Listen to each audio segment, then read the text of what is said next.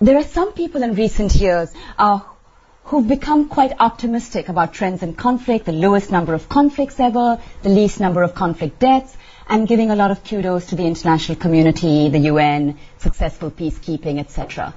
I'm not one of those. I think we have absolutely no reason to be complacent. Uh, the numbers can say whatever the numbers want to, want to say, but we know that we live in an incredibly violent world where the numbers of conflict may be very small, but we all know how brutalizing they are, how they fracture the kinds of relationships and make the healing process so difficult, how they relapse, how unaccountable, and the fact that now we see that the burden of violence is not just restricted to the borders of countries which have, you know, the over one thousand deaths and battle-related deaths. It's much, much more pervasive, Uh, endemic and epidemic than that across all borders. In fact, the, the latest study of the global burden of violence um, shows how probably, you know, just about a little bit over fifty percent of actual um, violent deaths are directly conflict-related, uh, and the rest of them are actually indirectly conflict-related or armed violence outside of what would be defined as, as political um, conflict. What's wrong? I mean, we could each of us have our list of what we find grievously wrong uh, with, I would say, all the three areas: conflict prevention, con uh, conflict resolution or peacemaking, and peace building. I focus on what I think is the common factor across those three phases, and which is particularly relevant uh, for what we're talking about here, the grassroots aspect. One, I would say what's wrong is the experience and the perceptions of the actual populations within the countries that experience conflict is completely ignored. It's inconsequential or a little afterthought that's added in for a brief moment. And second, even more grievous than that, the people themselves. So it's not just that their experiences and perceptions are left out when the important people talk, but the people themselves are left out of the equation. They're not a part of any of those three processes, except sometimes as an afterthought or a tangential part. Which means about both the what, what kind of conflict are we trying to avoid, what kind of peace are we trying to build, and the who or who is trying to prevent conflict or who is building the peace is completely faulty. It's standing on the wrong legs. And it means that those who are lucky enough to have benefited from the intervention and the attention of the international community, to either have their conflict prevented invisibly, as, uh, as, as some of our speakers pointed out uh, earlier, or lucky enough to have a peace agreement and a peace-building process with a lot of money and international actors coming in, still remain societies that are deeply divided, deeply fragmented. As uh, Phil explained yesterday, in Belfast, Northern Ireland, Bosnia, South Africa, where we saw the anti-immigrant riots just uh, just less than a year ago. It's truly, across the board, negative peace, the peace of the cemetery. And each of us have been there, we've smelt it, we've felt it. And this is as good as it gets. And I don't want by this to lash out at or reduce the achievements of the international community. I consider myself a part of the international community because in most of the conflicts where I've been involved, all said and done, I may be dark-skinned and have grown up in India, I have been part of one of the outsiders coming in. And I think to our credit, we are exceptionally good at looking from time to time and recognizing our own mistakes and inadequacies. The problem is we are trapped within this huge machine, and even when we recognize our inadequacies, we can't figure out the way out. How do we get out of this massive thing we've built up and do things differently? And I hope that this discussion will be a tiny bit of the path towards thinking of, of, of that. And also I would say I would situate this whole uh, discussion within two little moments in my life, the start of my journey, one could say, as a post-conflict peace builder or a conflict worker, which was a particular moment. I was working in your part of the world. I was based in Ethiopia, but covering the Horn of Africa and then most of African conflicts. Um, and a particular day in, after a mission in Somalia, where I came with all my great theories, my PhD from Cambridge on post-conflict justice and, you know, my great uh, belief that the problem was out there and I was one of these people with a solution to fix it. And as I went from conflict to conflict and looked and worked with the local communities and saw what they were doing, I realized that we, with all our advocacy skills and with all our access to those higher levels of power, were missing two critical dimensions. One was, the main thing was, we weren't appealing to or responding to the spirit of the people, as um, you, uh, the Imam just mentioned so beautifully earlier. We were missing out on all that was the art, the artistic expressions that often said the things that people could not dare to say in other ways, and we were missing out on the culture of these people by having all of our technical solutions. That was the beginning of my piece, uh, of my journey in this area in uh, two thousand. And then I situated where I was a year ago in Sri Lanka, where I was heading a local research and peace institute in uh, in Colombo. And what I saw was, you know, there was the co- the conflict, twenty-five years and more, reaching an incredibly terrible stage. And whereas before, throughout this conflict, civil society, local, brilliant people from all the different areas, lawyers, political scientists, youth, artists, had been involved in trying to feed in their solutions. The N G O that I ran had been critical in having these groups of people sitting in a back room from different dimensions and saying, how about a language policy which would get people to study each other's languages? How about redrawing the borders? Little by little, the government had pushed them out. And when I think about if there is a resolution to the Sri Lankan uh, conflict now, it will be made by the elite who prosecuted this war, who have been bloody-minded, who have completely Over, run uh, roughshod over the wishes of the population. And all of those extraordinarily gifted people from all sectors of life, right? Whether they're teachers, academics, w- uh, women's groups, uh, the media, all of them, the youth, the artists, the arch- all of them will be left out of it. And you think, is this what this is about? I would say that the failures have been at each stage of this continuum, conflict prevention, conflict resolution, and peace building. And I'll be very, very, um, uh, what's the word, um, telegraphic in what the key failures have been. In prevention, we figured it out for ourselves most of this morning and early afternoon. The key factor of the very cause, the pri- or the primary underlying cause of conflict has been overlooked, which is the deep grievances and the feeling of the inability to address those grievances through legal or politically acceptable means.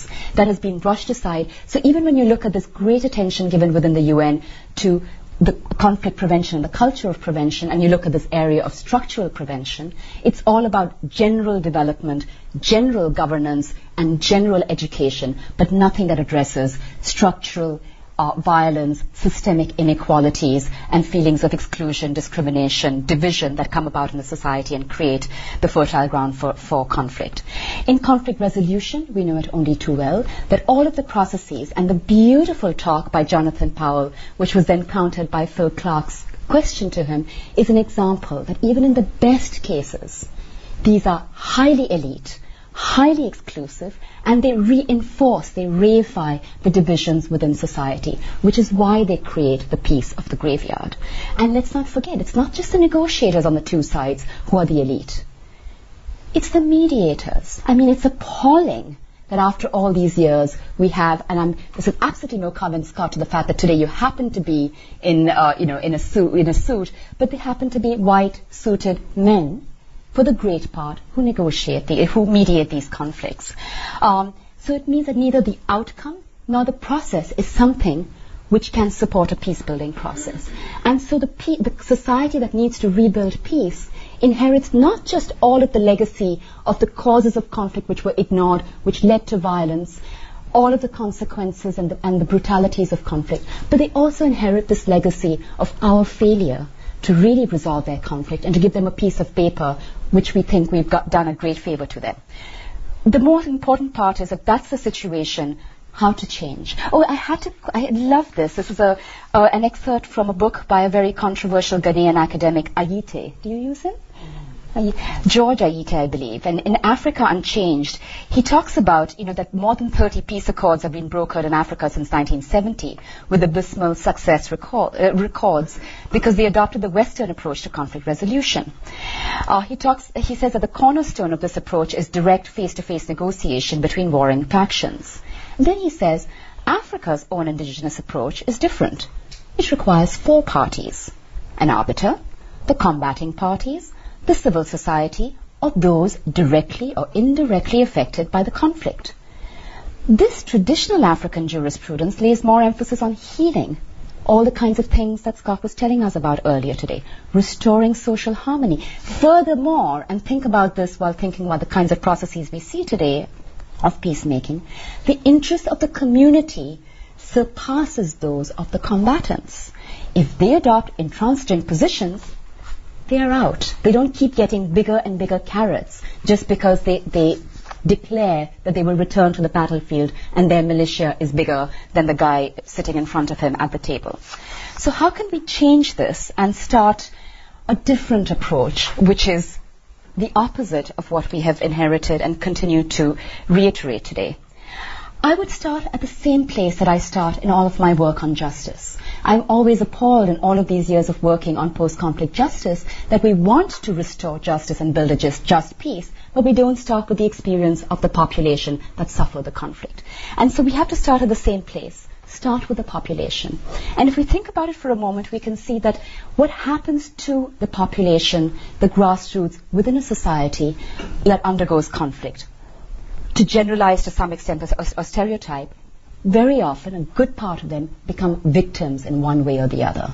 They are the direct victims, the indirect victims, but I would add on to that that the whole kind of, you know, the passiveness that comes in with the direct and indirect victims, but also the aggressive tendencies, those who become the perpetrators. And then there are those who become either complacent, watch this but feel there's nothing they can do, so they allow it to continue, or those who become complicit, who become the beneficiaries or the bystanders of conflict. And all of them I would put within the category of the victims, not to demean the victims, but to say that all of these people become sort of lose agency. They're being acted upon, and they're not able to act, to overcome their circumstances. But, and we know this, in every single society, and I would claim that this is a larger number but needs to be nurtured, you have the survivors. And by the survivors, what I mean is those who throughout, on a daily basis and an hourly basis, are finding ways to innovate, to create, to adapt, to, in order simply to maintain what you would have called their inner peace, to find ways to be human and compassionate amidst the violence and the degrading situation that's unfolding around them. They're constantly referring both to their ancient culture, their cultural wisdom, as well as adapting it to cope with what's happening today, which is why you see this extraordinary expression of creativity in all kinds of forms, new forms of artistic expressions, but other forms of cultural creativity which emerge in the terrain of conflict, which we tend to ignore because we're not looking at that. As you said, we're looking at the political and ignoring the cultural, the social, and all the other dimensions. So what I, I propose we need, therefore, if we want to start with the population, is to create ways in which this, the, you know, the survivor community is no longer a part or a minority or even maybe fifty percent of the society, but becomes the overwhelming part that begins to shape the new peace. And for that I say we need a two-step approach, which is why I called my presentation to heal and to create. And by the first part, I simply mean what you said so well today um, in your talk, uh, Scott, which is to make whole is the first step. Societies have been broken, fragmented, made divisive, uh, exclusive, both well before conflict became violent and during the process of conflict. And we cannot expect that it will by itself heal. So we need to ensure that that healing process is done. So, for example, during the process that will lead up to a peace agreement and then continue through peace building, what can we do to ensure that that which was exclusive becomes inclusive, that that which was divided becomes united or integrated in order to become a whole or an integrated whole again? And the second part, but it can only come alongside or after the first part, is to create anew. And by that what I mean is to unleash, to nurture, to harvest and harness all of that creativity, the cultural, the creative, and the inner, the spiritual wisdom which is within that society.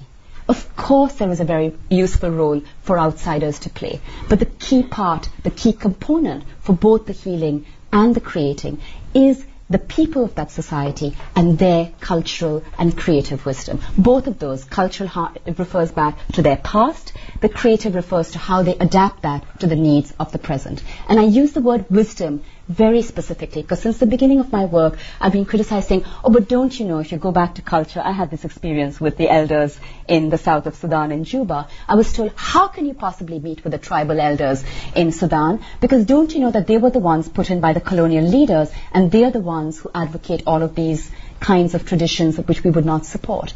I talk about wisdom because within all of our societies, we have the inherent wisdom of what is just, what is right, what is good, what is acceptable today, and could help us to build for the future. I'll end up with just saying, I think there are certain principles that emerge from this approach, principles which are open enough to be universal but applied in a sui generis way to each case as appropriate, which if applied to all the three stages of peace building could really help us to see a massive change. It will mean crawling out of our box, it will mean shaking up our, our little you know, uh, machinery a little bit, but I believe there's absolutely no reason to stay within that anymore, and the, the cognitive uh, dissonance, the discomfort it causes to be a, to continue that and be a part of that is so great, we need to step out. First, simply inclusive as opposed to exclusive. Integrative, and by integrative I mean not simply unifying, meaning homogenizing, but seeing how each different part, because of its diversity and difference, is so important and needs to be recognized as a part of the whole. It means being substantive and cause-oriented instead of um, instead of being thin or insubstantive and consequence-oriented. It gives so much attention to the consequences, but not enough to the causes. It means being disinterested and impartial. Uh, the international community has this responsibility to protect, but it doesn't have the right to act in ways which might be perceived to be interested, self-interested, or partial. Which involves, while you're disinterested and impartial, being compassionate rather than technical and dispassionate in what you're doing. It means being ecological, ethical, and equitable. All of us are appalled that not only do we ignore the terrible environmental, ecological de- devastation of conflict, but in our plans for post-conflict peace building, we don't really seek to redress them and bring in ways which would be as ecological as they're ethical and equitable. But above all, it means harnessing what I started off with, the creative, cultural and spiritual wisdom of the people within the society, and allowing them to use that as the basis to prevent conflict in the future and to um, and to build peace in a way that's in accord with their cultures, but in accord with the needs of that present moment in their histories. And I can't possibly ever speak or teach without uh, at some point mentioning my favorite poet, Hafiz of Shiraz. And there's one particular verse of his which I think I would remember on a daily basis when I was in Sri Lanka, which goes, I've come into the world to see this. Men stop their arms even at the arc of their rage, because they have finally realized there is but one flesh to wound. And I think that's in a sense our common commitment to conflict prevention and to peace building. And I wanted to just end with that. Thank you so much.